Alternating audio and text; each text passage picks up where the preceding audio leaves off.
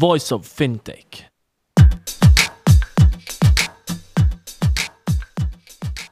Welcome to Voice of FinTech, a podcast mapping out the Swiss and global fintech scene, connecting fintech enthusiasts with startups, incubators, accelerators, business angels and V Cs, and incumbents interested in partnerships. Voice of FinTech will help you navigate the fintech ecosystem. Here you can listen to the startup founder stories, what investors and incumbents are looking for when dealing with startups, and find out more about resources provided by incubators and accelerators. My name is Rudy Fallad and I'll be hosting this podcast.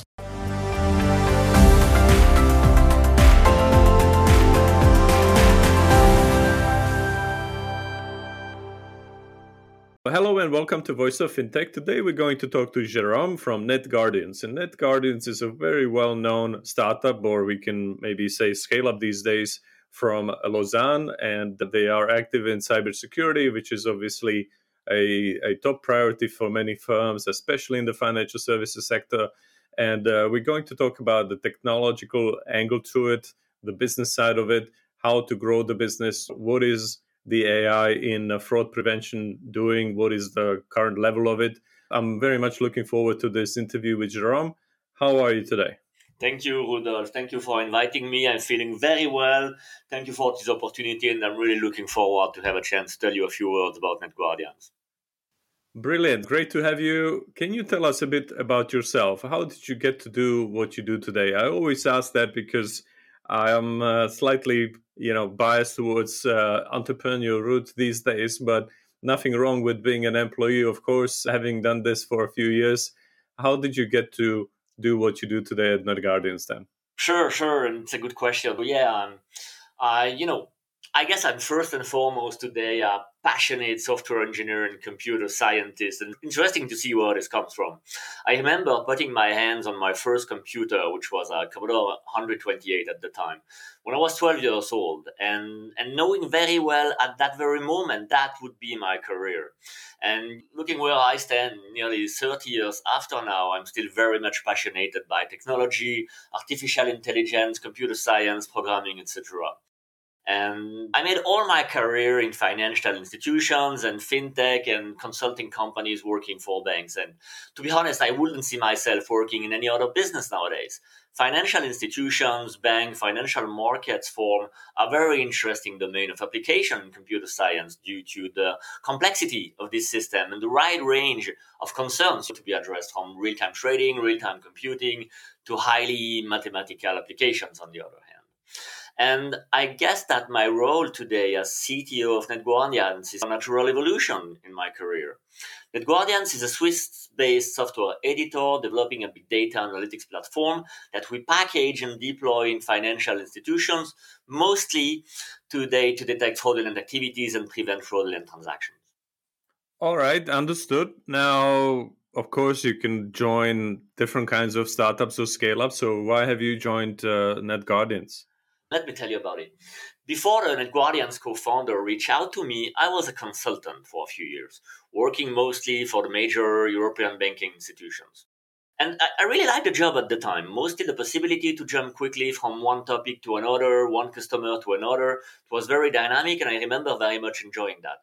Having said that, I did miss the product culture very much at the time. As a consultant, I was guiding other teams, other leaders in adopting technologies, designing information systems, driving innovation projects, et cetera.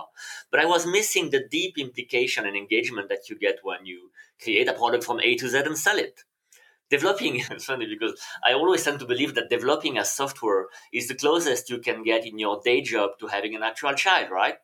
So when NetGuardians pivoted to banking fraud seven years ago, the co-founders were looking for someone to lead the product research and development department, someone who has a strong technical background and an extensive experience in finance. And Switzerland is a small country, so they have been directed by some common relationship we had in their advisory board to my profile. So we met and they told me their story and shared their vision with me, and I decided that, yeah, that I just wanted to be part of it. And I guess that today, seven years after this first encounter, this company and this product are just as much my children as they are theirs. All right. Now let's talk about then your children in the cyberspace, right? So NetGuardians, what is your key product? What is the problem that you're working on? That's a good question. At NetGuardians, we're focusing only today on banking fraud detection and prevention from the broad perspective, just as much attempts to hack a digital banking uh, platform than internal fraud, than scams prevention, and so on. It's a fairly interesting domain for artificial intelligence. All right, understood. Now, slightly loaded question, but it when I hear A I working on fraud prevention, of course, I remember sometimes the bad experience I had with fraud prevention in banking, and some of this predates uh, NetGuardians. So hopefully nowadays the solutions and systems are so much better. But as you said, if you were a consultant, let's say that uh, one month you're in Mexico for work, then you're back in Switzerland, then you go to Serbia, then you're back to Switzerland, yeah. Then you go to Germany. And then one of the big banks would uh, stop your card because they thought, oh my God, somebody stole this card for sure. But maybe that was your life. And now you wanted to buy the last ticket to to get the, the last train out of Munich to, to Zurich or something. You couldn't because somebody decided to block your card without telling you. If they asked you, fair enough. Or if they knew you at least a little bit, they know that this is your lifestyle. You could be in different countries that some of them they may find as high risk, up to them. So the question from me is, when will we have the truly intelligent A I working on fraud prevention in banking, or do we already have it? And I'm just uh, bringing up memories from many years ago. Uh, no, that's a very good question. And uh, it's hard to answer since intelligent A I will need to be defined and precise. So maybe I will start with distinguishing strong artificial intelligence versus weak artificial intelligence, and then share my perspective on what I believe would be a truly intelligent. So if we qualify as a strong artificial intelligence, a software program able to contextualize or show sensitivity or emotions or show creativity or just exceed its programming co- uh, context, then we don't have today the slightest trade of a proof that would be one day able to create such a program. This is downright science fiction. There's nothing in the real world anywhere close to the beginning of it. And the thing is that artificial intelligence is generating a lot of fantasy in the public's mind. And I guess that the fact that we have given names to some of these algorithms, such as neural networks, is not helping in this regard. And that's interesting because if we had given neural networks the technical names they should have, which would be largely convolutive and iterative statistical matrix models, then I'm quite sure they wouldn't generate the same level of fantasy. Anyways, and then if we qualify as a weak artificial intelligence, a software program able to optimize a mathematical function or solve a classification problem or take a decision based on input data, then the progresses today are tremendous and new applications and solutions pop up nearly every week. This technology evolves at a very fast pace, and today's A I programs are a collection of sometimes hundreds of different algorithms working together to solve analytical problems, such as driving a car autonomously, for instance, which is amazing. But then, when it comes to true intelligence, I strongly believe that the only true actual intelligence today in the world of A I is in the mind of the people developing this system, not the machine, never the machine. And the example you have been giving is spot on. Today, it's up to the development team of this profiling system to build models able to understand that for some people it's very common to travel and where they are traveling, and it's very feasible to be one day buying something at the airport in Moscow and twelve hours after being somehow in New York buying something at the airport there. And you know, from a physical perspective, it's perfectly feasible to travel this way, but it requires a lot of maturity into developing this system that can distinguish people that are really using their credit cards essentially in Switzerland versus people traveling a lot versus corporate account, if you think of it, that are using the corporate account by the bank in completely different ways, sometimes paying providers and furnishers all over the world. And then again, the progresses today are tremendous, essentially around two dimensions: the complexity of the individual machine learning algorithm and the number of these algorithms deployed together and working in conjunction in artificial intelligence system. And I guess that what we do at NetGuardians is a good illustration of all this evolution, because when we started in two thousand sixteen, we were using one or two different methods to infer good features on events we were monitoring, mostly banking activities and, and, and financial transactions, as well as a single supervised learning algorithm. Today, we use a combination of multiple dozens of different unsupervised and supervised techniques, all working together, and each of them focusing on a specific perspective, such as the timing of events, their frequency, their location, and that rings a bell, the destination of the funds, et cetera.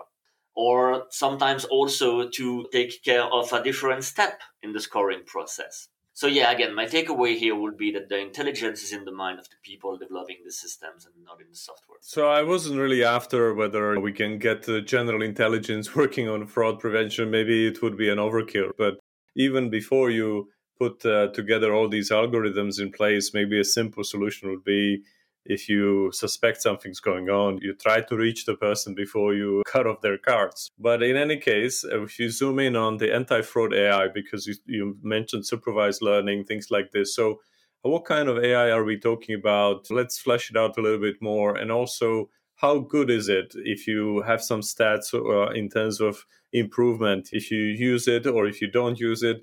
I know that credit card companies, they put aside certain amount of volume as a reserve for fraud. Is that something that you can bring down if you use your algorithms? How does that work? Yeah, definitely. So uh, it's fairly interesting because if you think of it, anti-fraud systems today form a very peculiar and fascinating domain of application for artificial intelligence. The nature of the problem to be solved makes it very specific. Think of it, while some payments channels, such as credit cards, for instance, experience a plethora of frauds, other channels, such as digital banking payments, have typically only a few frauds a day for a million transactions, right? And most sophisticated machine learning algorithms we have today perform very poorly on such data set. They work well when the data is very much balanced between the positive and other populations. As an example, every engineer knows today how to train a neural network to recognize pictures of cats. You train a neural network, feeding it with a thousand, thousands of pictures of cats on one side and thousands of pictures of other animals and other objects on the other side, and boom, the neural network is perfectly able to recognize most of the time a cat from a new picture. But then, imagine now that you try to train such a neural network using only six pictures of cats and millions of random pictures of other animals and objects. The next picture of a cat you will be presenting to this neural network will be classified as anything, such as an elephant, right? But there's no way an algorithm trained this way understands how to recognize a cat. And we're in the same situation. The very imbalanced nature of the data we're playing with makes us all simple approaches simply irrelevant. So we have to do fairly complex stuff. Our state-of-the-art approach today at NetGuardians is a combination of multiple fairly evolved techniques and approaches working together. And I don't want to go into the details of all that, but I want to bring categories of techniques we're using. First, on supervised learning, of course, for anomaly detection, with a wide range of different algorithms there, from simple statistical or Poisson scoring down to clustering and peer group profiling. And at the end of the day, fraudulent activities are all and transactions are always part of the set of anomalies, so that's fairly easy to figure. And then supervised learning techniques with, again, a lot of different models being required from classification algorithm down to risk scoring techniques to distinguish between legitimate anomalies and highly potentially fraudulent transactions. And last but not least, active learning and other supervision techniques to monitor and supervise the feedback we get from banking users reviewing the hits. And the hits are all these transactions, activities that we block in real time on the system. Someone within the bank will investigate them and provide us with a feedback. Yeah, that was very relevant. Hit, thank you for blocking this activity, NetGuardians, or what the hell are you doing, NetGuardians? And then we retrain our algorithm mostly based on this feedback. So we can only be as good as the quality of this feedback. So it's absolutely key to be able to supervise it. And then, and that's uh, coming back to your point. When we block a transaction, there's a real-time alert being sent to someone within the bank who needs to investigate that. And he, that human being will take the eventual decision. And that can very well be, I will give the customer a call. Mister Curly, are you really in Moscow trying to buy this thing in this airport shop? And yes, that's me. Please make it so that this payment can... Op- so at the end of the day, we don't supplant the human decision process. We're enhancing it. We give bankers a chance to review potentially or likely fraudulent activities before the funds leave the bank. And this is called augmented intelligence. And now to give you some retail banking institutions, we block less than zero point one percent of the activities of the transaction while detecting ninety-eight to ninety-nine percent of the fraudulent transaction. In wealth management institution or private banking institution, it's a little different because of the very heterogeneous nature of the financial transactions there. So in private banking institutions, we block between zero point five and one percent of the payment to detect between ninety and ninety-five percent of the frauds.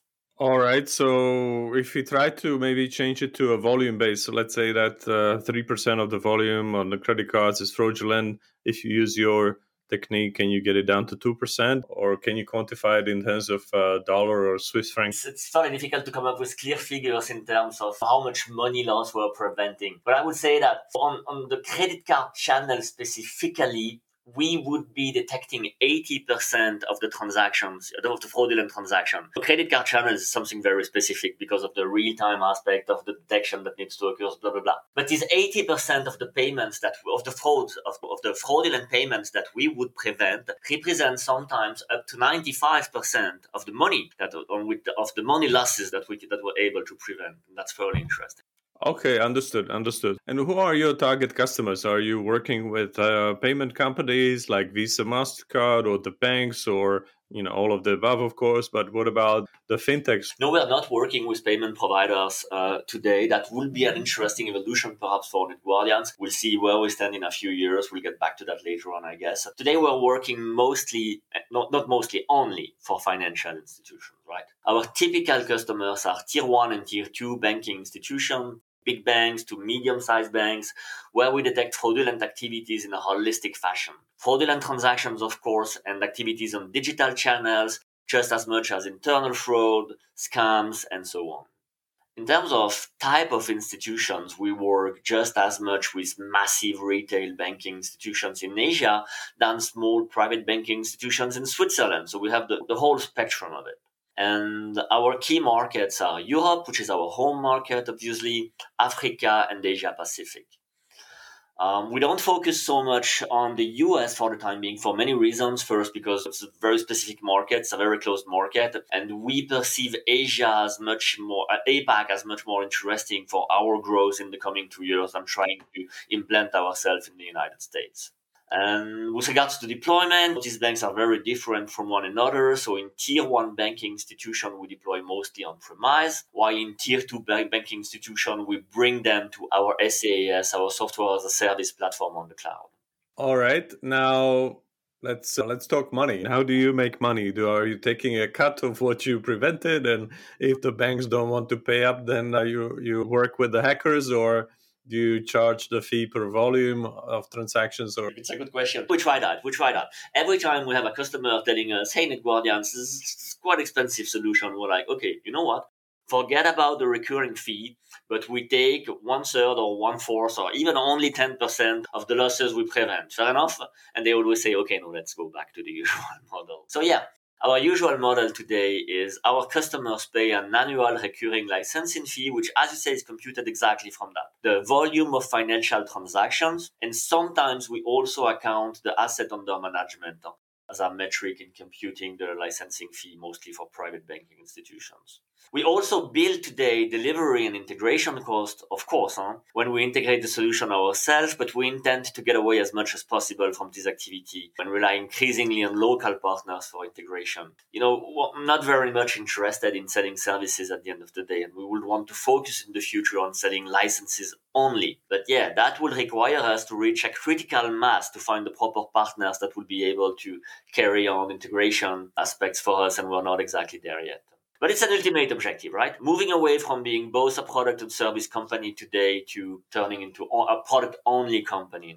Understood. Now, you mentioned that your key clients, of course, are in Europe and Asia, but how do you serve them? You're based in Lausanne, but do you also have offices in those regions or in those countries outside of Switzerland? How does that work? Or can you do all of this remotely anyway? Yeah, yeah. And it's... it's... Good point now, uh, and we're wondering how much the delivery model will change in the future with this COVID crisis. But anyway, today we do indeed have offices, quite big offices in uh, Nairobi, Kenya, where we're driving the whole African activities, and in Singapore, where we're driving the APAC activities. We're really in the process of building this APAC center in Singapore, which is already existing. We have a few customers there, but this is where we're investing most, most of our effort today. Other than that, we're headquartered in Switzerland, in Yverdon, Thailand, and we have uh, commercial offices in London and in Munich, in uh, Germany, and we have a nearshore development center in Warsaw. All right, that's clear. So I always like to talk to people who are thinking about productization and path to scale, which in Europe means going international. Happy to hear that. You said that you're not done yet. So where are you on your journey? And uh, what kind of uh, milestones would you like to hit in twenty twenty-two so you get further to what you want to accomplish? Yeah, in terms of geographic reach, we're, we're really strong today in Europe, which is, again, our local market, uh, and in Africa. Regarding Asia, we are, I would say, in the middle of the process of building it. We have a few customers there. We have a delivery team. We have the sales team that's literally to be built from scratch. And this is really where we're investing our effort today, and I would say in the coming years. Building a strong sales team, identifying and leveraging on the right partners, scaling the delivery team eventually, and hopefully becoming a major player in Asia as well. APAC is a fairly interesting market because it's very dynamic, especially in the financial services domain. And yeah, to give you a few figures, we're, we're today one hundred F T Es companies, and we have a little less than eighty financial institutions as customers. Again, mostly in Switzerland, uh, mostly in Europe and in Africa, and, and APAC is will really be our focus for the next, I would say, two to three years. Um, regarding the product, it's, it's interesting because today we have a very solid technology for the banking fraud detection and prevention problem. And we intend to scale our offering towards a much broader financial crime use case coverage. There are many concerns in financial crime fighting in banking institution, and fraud detection is an essential one of them, of course. But there's also A M L, anti-money laundering, uh, transaction monitoring, K Y C, know your customer, and of course, customer and transaction screening. K Y C and screening require very different technology than the ones we have built today, so they're not in our short-term focus. But interestingly, A M L transaction monitoring is very close from what we do on fraud. Just the perspective of the analytics is different. If you think of it, finding fraud is a lot about understanding where the hell the money goes, while anti-money laundering is a lot about understanding where the hell the money comes from, right? But from a technical standpoint, from an analytical perspective, it's very similar. And that's opportunistic, uh, short-term, quick win for us to extend our use cases in the product to A M L transaction monitoring first directly, and then eventually to a complete financial crime coverage through partner services integration for K Y C. So yeah, what can I say? Building our activities, scaling further, building and scaling further our activities in APAC is something that we believe is beyond our reach today. We need support from investors to do that. We have raised thirty million U S D so far since the inception of NetGuardians, and this has been really key into making us scale to where we are today. But we need now a next stage level of investment to help us really build the APAC region. All right, understood. So to wrap up, where can interested parties reach you? Whether it could be the customers or people that can help you to build out your presence in APAC or elsewhere. And if you're going to raise more money, of course, investors. Uh, I would believe that the best way to get in touch with NetGuardians, including myself, is through our website. We have all the addresses of the different offices, phone numbers, email, Twitter account, LinkedIn account that is fairly obviously available from the, the, the NetGuardians website, w w w dot netguardians dot c h. And then if it's more getting personally in touch with myself, then I would believe that LinkedIn is the way to go. So search for Jerome Kelly, K E H R L I on LinkedIn, and I'd be more than happy to take your request from there. Great stuff. Thank you very much, and good luck to NetGuardians. Thank you. Thank you, Rudolf. Thank you again for inviting me. Big pleasure.